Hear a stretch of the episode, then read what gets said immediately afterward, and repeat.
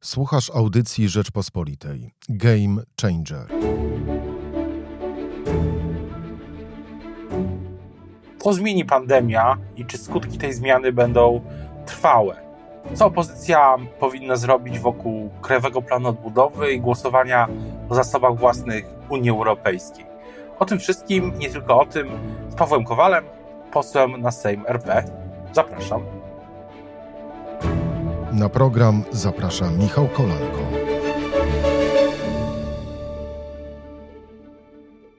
Dzień dobry, Michał Kolanko, podcast Game Changer. Państwa i moim gościem dzisiaj jest Paweł Kowal, poseł na Sejm. Dzień dobry. Dzień dobry. Chciałbym zapytać na początek o taki nurt w dyskusji publicznej, który pojawia się najczęściej po tym, jak na Twitterze czy w mediach społecznościowych ale nie tylko. I e, w chwili, gdy publikowane są wyniki, są dane dotyczące tego, ile osób zmarło z powodu COVID-19, to ktoś właśnie na Twitterze najczęściej e, pisze, że to tak jakby spadły dwa albo trzy tupolewy. Pana zdaniem takie porównania są uprawnione? One do czegoś prowadzą w ogóle? Ale przecież każda śmierć jest ważna, każda śmierć kogoś boli. Przecież e, każda śmierć e, kogoś, kto był na służbie, zasługuje na upamiętnienie i zasługuje na e, hołd. I ja myślę, że kiedy wspominamy tych, którzy zginęli w katastrofie smoleńskiej, to też po to, żebyśmy sobie uświadomili, że śmierć najważniejszych postaci w państwie, ale też śmierć każdego lekarza, ale też śmierć każdego żołnierza, ale też śmierć każdego, kto niósł komuś służbę, ale też w końcu każda śmierć zasługuje na to, żeby się nad nią pochylić i mm, jest po to, żebyśmy się chwilę zreflektowali. Zreflektowali nad życiem, ale też zreflektowali e, nad e, służbą społeczną. I myślę, że trzeba to dzisiaj wyraźnie powiedzieć. Tak, także każda śmierć lekarza, także każda śmierć osoby na wojnie, także śmierć lotników, one powinny być przez nas wspominane, bo one tworzą wspólnotę, bo to jest istota wspominania tych śmierci. Więc ja nie będę mm, wchodził i odradzam wszystkim. Ja apeluję, żeby nie tworzyć takiego klimatu, że jedna śmierć jest ważniejsza od drugiej, albo szczególnie klimatu, że e, przeliczamy mm, takiego sposobu, że przeliczamy liczbę zmarłych i tam, gdzie ich jest więcej, to to jest, no, nie wiem, ważniejsza śmierć, a tam, gdzie mniej, to jest mniej ważna. Po prostu mamy w Polsce taki problem, mam wrażenie, że mm, e, szczególnie przedstawiciele władz nie potrafią ludziom podziękować za ich ofiarę, podkreślić tej ofiary. Gdybyśmy byli w Ameryce, to ciągle by się mówiło o śmierci lekarzy, e, lekarek, pielęgniarzy, pielęgniarek, którzy zginęli dlatego, że poszli na służbę rok temu. To była wielka śmierć. Dlaczego o tym tak mało mówimy? I nauczmy się o tym mówić poważnie i pozytywnie. Nauczmy się, wyciągnijmy z katastrofy smoleńskiej także taki wniosek, że jeśli ktoś służy państwu, służy społeczeństwu, chce zrobić coś dobrego, to jego śmierć jest godna przez ten fakt. Ale nauczmy się też patrzeć na te śmierci ludzi, którzy dzisiaj giną w covid dlatego że system jest nieprzygotowany. Też z szacunkiem i, i godnością. Nie twórzmy w Polsce klimatu, że moja śmierć jest, śmierć mojego bliskiego jest w jakiś sposób ważniejsza niż e, ta twoja śmierć. Faktycznie wobec śmierci jesteśmy równi. Jeżeli ktoś jest chrześcijaninem, jeżeli ktoś myśli trochę szerzej, musi się z tym faktem zgodzić. A z czego to Pana zdaniem wynika, że, tak jak Pan wspomniał, wydaje się, że przedstawiciele obozu rządzącego e, niewiele albo prawie wcale mówią o tej, o, o śmierci, która jest teraz tak, e, tak wszechobecna. Jest e, podawana codziennie w tych suchych komunikatach, ale przecież to nie są suche komunikaty, nie są suche liczby, to nie jest 150, 300, 700, to jest, to jest tragedia bliskich, ojc, rodzin, które, które, które, które to będą przeżywać latami. Lata zmieni to ich, to ich życie, ale tego nie ma w, w tej narracji e, oficjalnej prawie wcale. Przyczyny są różne. Oni się boją śmierci. Ludzie w naturalny sposób się boją śmierci e, i boją się e, o tej śmierci powiedzieć i e, publicznie dyskutować. Też politycy boją się odpowiedzialności.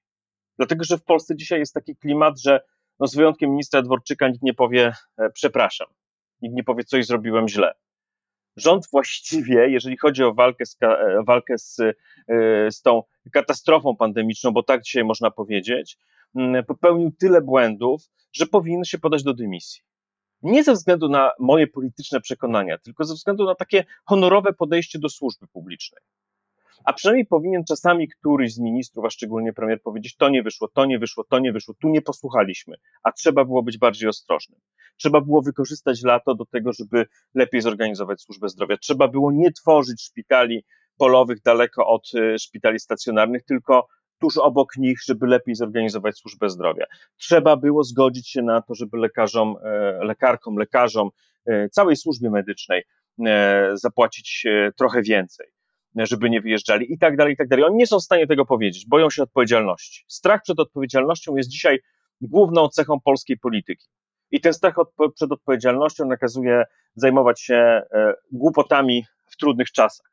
Kiedy patrzyłem w ubiegłym tygodniu na dyskusję czy prezydent miał podłączony, czy nie miał podłączonego telefonu, miałem poczucie jakiegoś zinfantylnienia dyskusji w Polsce, jakiegoś kompletnego zdziecinnienia w tym nieszczęściu. A przecież my chodzimy e, dzisiaj jak po cmentarzu. Każdy z nas ma przecież takie doświadczenie teraz, że mm, wielu naszych bliskich e, znajomych zginęło. Codziennie się tym zajmujemy. Komuś staramy się pomóc, do kogoś dzwonimy. Takie jest życie Polaków dzisiaj. A jednocześnie debata publiczna toczy się gdzieś indziej. I wydaje mi się, że wyborcy, przepraszam, obywatele, którzy spoglądają na to, o czym Pan mówił wcześniej, e, to, to mają poczucie jeszcze większe, że, że demokracja nie działa, bo ich reprezentanci zajmują się czymś innym niż oni. Myślę, że następ, następuje takie rozejście się e, e, zwykłego obywatela, jeżeli możemy tak powiedzieć, i, i części elit władzy. Że elity władzy poprzez to, że ignorują ten podstawowy fakt, który towarzyszy dzisiaj no, setkom tysięcy, milionom Polaków, że wstają rano i dzwonią do znajomych, a jak twój wujek, a jak twój dziadek, a jak twoja babcia, a jak ktoś twój bliski leży pod respiratorem, jakie są szanse? To są pytania, którymi Polacy żyją od rana. No, oni żyją y, głupotami. Nie mogłem się na przykład nadziwić, że y, w takiej sytuacji powstaje pomysł otwarcia dyskusji o likwidacji Polskiej Akademii Nauk i odebrania dużych pieniędzy mm, zamiast dla uniwersytetów, zamiast dla polskiej nauki, zamiast dla polskiej medycyny, to jakąś nową wielką instytucję, która będzie udawała nową Akademię Nauk. Po co to? Kto się dzisiaj tym zajmuje? I to, to powoduje, że elita władzy, rząd odkleja się od e, swoich wyborców. To następuje powoli.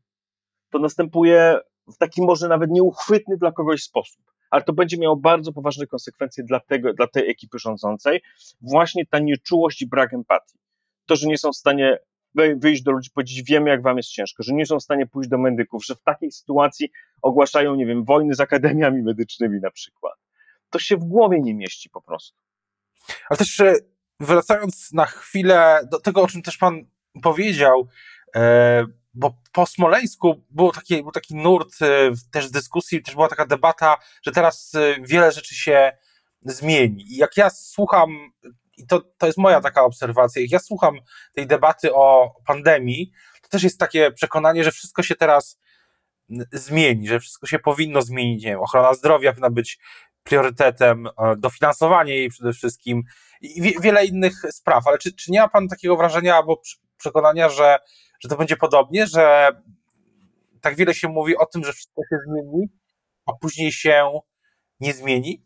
To są inne historie, bo historia o Smoleńsku jest historią y, o tym, że to z woli ludzi, ludzie mieli, politycy mieli zdecydować o tym, że coś istotnego się zmieni. I niestety Smoleńsk został zmanipulowany politycznie, powiem tak szczerze, w ostatnich latach. Znaczy sprawa komisji, czy tej podkomisji Antoniego Macierewicza wejdzie do historii. To jest, ona naprawdę powoduje wielki ból.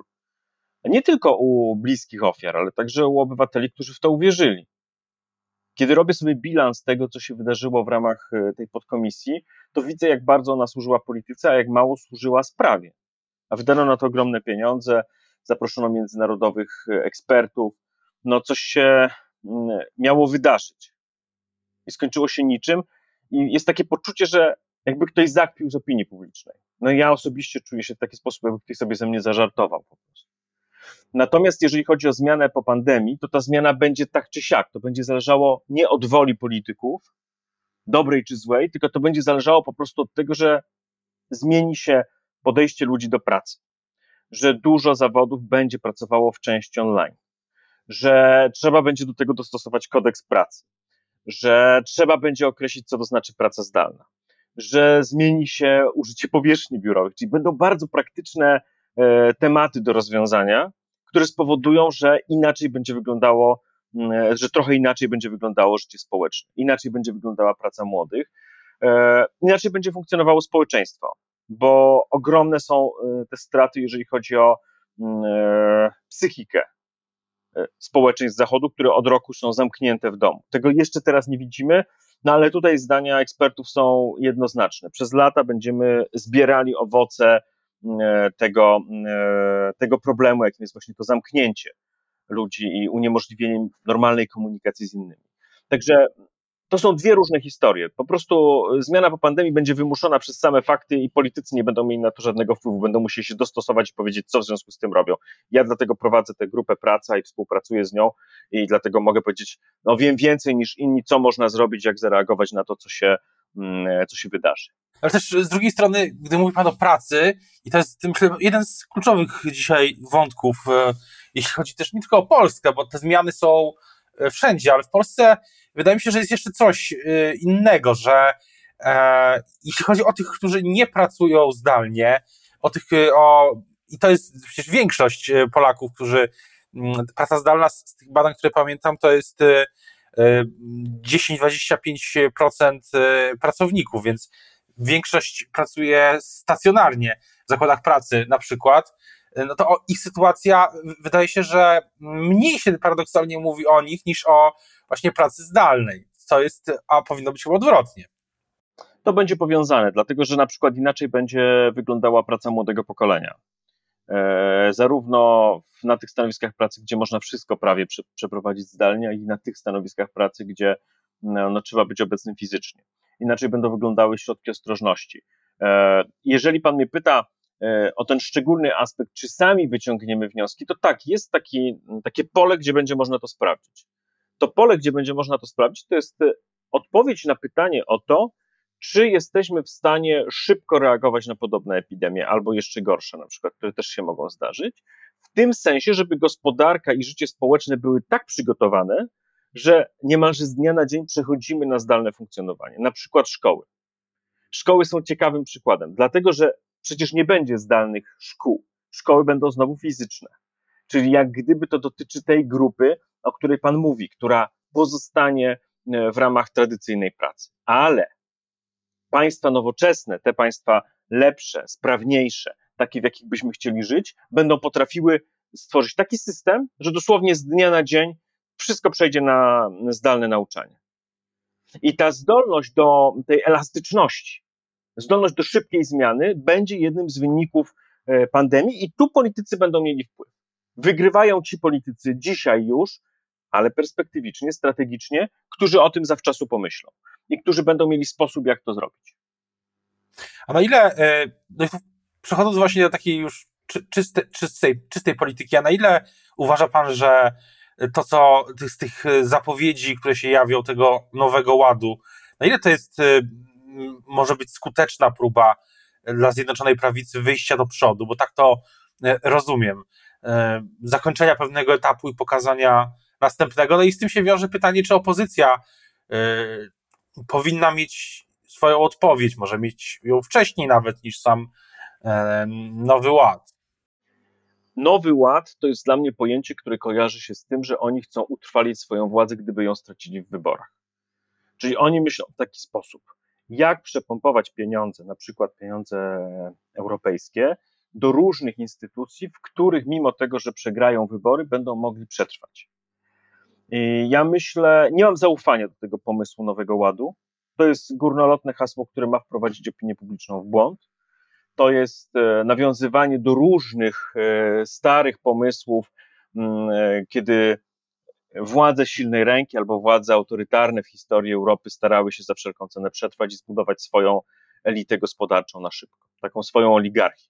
Mi się to kojarzy z Salazarem trochę, mi się to kojarzy z podobnymi, powiedzmy, historiami, e, które specjaliści znają i wiedzą, o co w tym chodzi. E, nie widzę tutaj e, poważnego, poważnej dyskusji ze społeczeństwem. Jeżeli chcieliby poważnie, to nie jest kwestia dyskusji z, z opozycją To jest kwestia dyskusji ze wszystkimi siłami społecznymi, z organizacjami pozarządowymi, z samorządami, e, także z przedstawicielami opozycji, z przedstawicielami świata gospodarczego, kultury. To trzeba zupełnie inaczej przygotować, jeżeli się poważnie traktuje naród i przyszłość państwa, bo to jest kwestia wydania ogromnych pieniędzy, za które wszyscy będziemy odpowiedzialni. Na przykład w części będziemy musieli je spłacać. A mam wrażenie, że ten nowy ład to jest takie hasełko, które ma być takim sprytnym powtórzeniem, e, powtórzeniem czasów Gierka, że ktoś e, nabierze, nabierze kredytu, na, na rozdaje pieniędzy, a potem kto to będzie spłacał, to już nikogo nie obchodzi. Jeżeli się myśli poważnie o, o społeczeństwie obywatelskim, o narodzie, trzeba też myśleć w kwestii przyszłości. Czyli kto będzie za to odpowiadał i kto będzie za to płacił.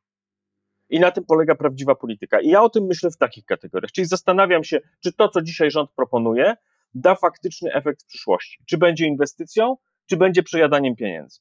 Trzeba myśleć o tym po gospodarsku.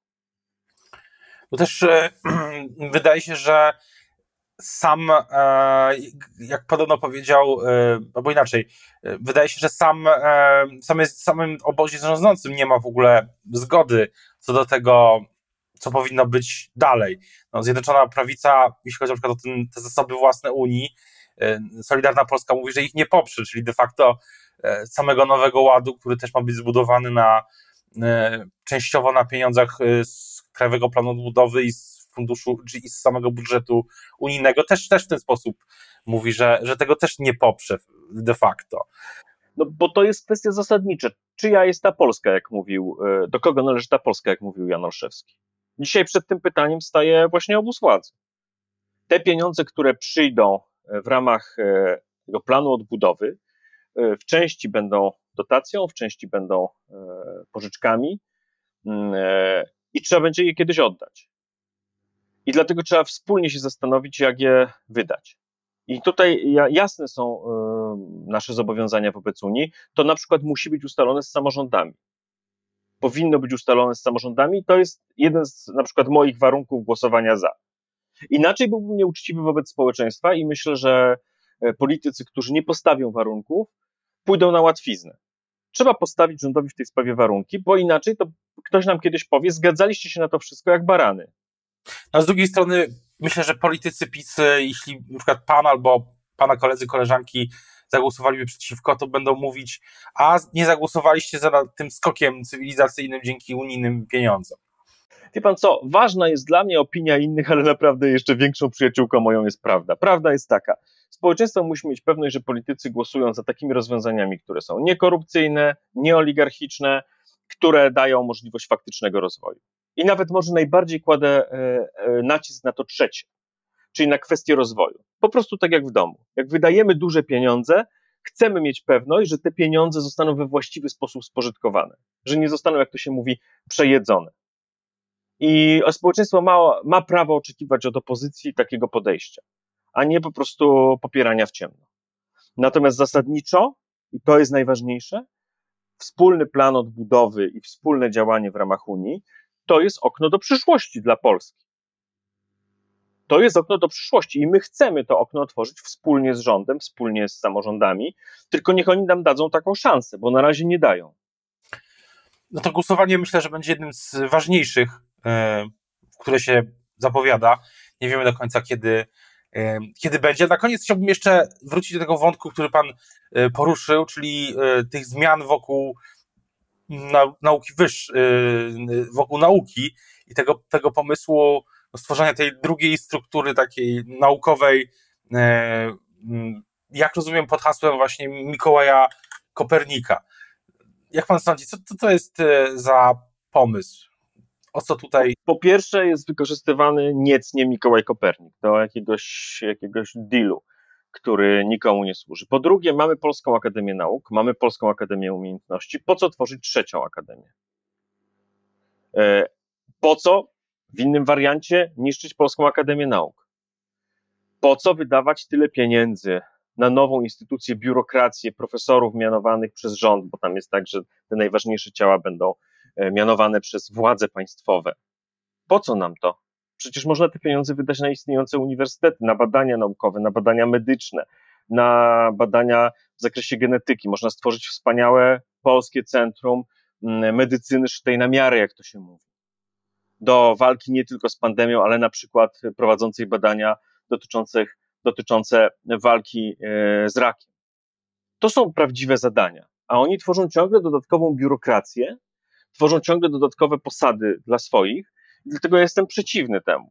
I po prostu powiem tylko tyle. Szkoda mi tylko Mikołaja Kopernika, bo do tego go wykorzystuję. O tych o losach Narodowego Programu Kopernikańskiego, bo taki jest, taki jest, taki jest oficjalna, oficjalna nazwa tego, tego projektu powołania tak zwanej Międzynarodowej Akademii Kopernikańskiej. E, o tym na pewno będziemy jeszcze wielokrotnie mówić, tak samo jak o Funduszu Odbudowy i jego konsekwencjach tego, co będzie się działo w najbliższym czasie też w Sejmie. Teraz bardzo już dziękuję za rozmowę. Państwa i moim gościem był dzisiaj Paweł Kowal, poseł Koalicji Obywatelskiej. Dziękuję bardzo.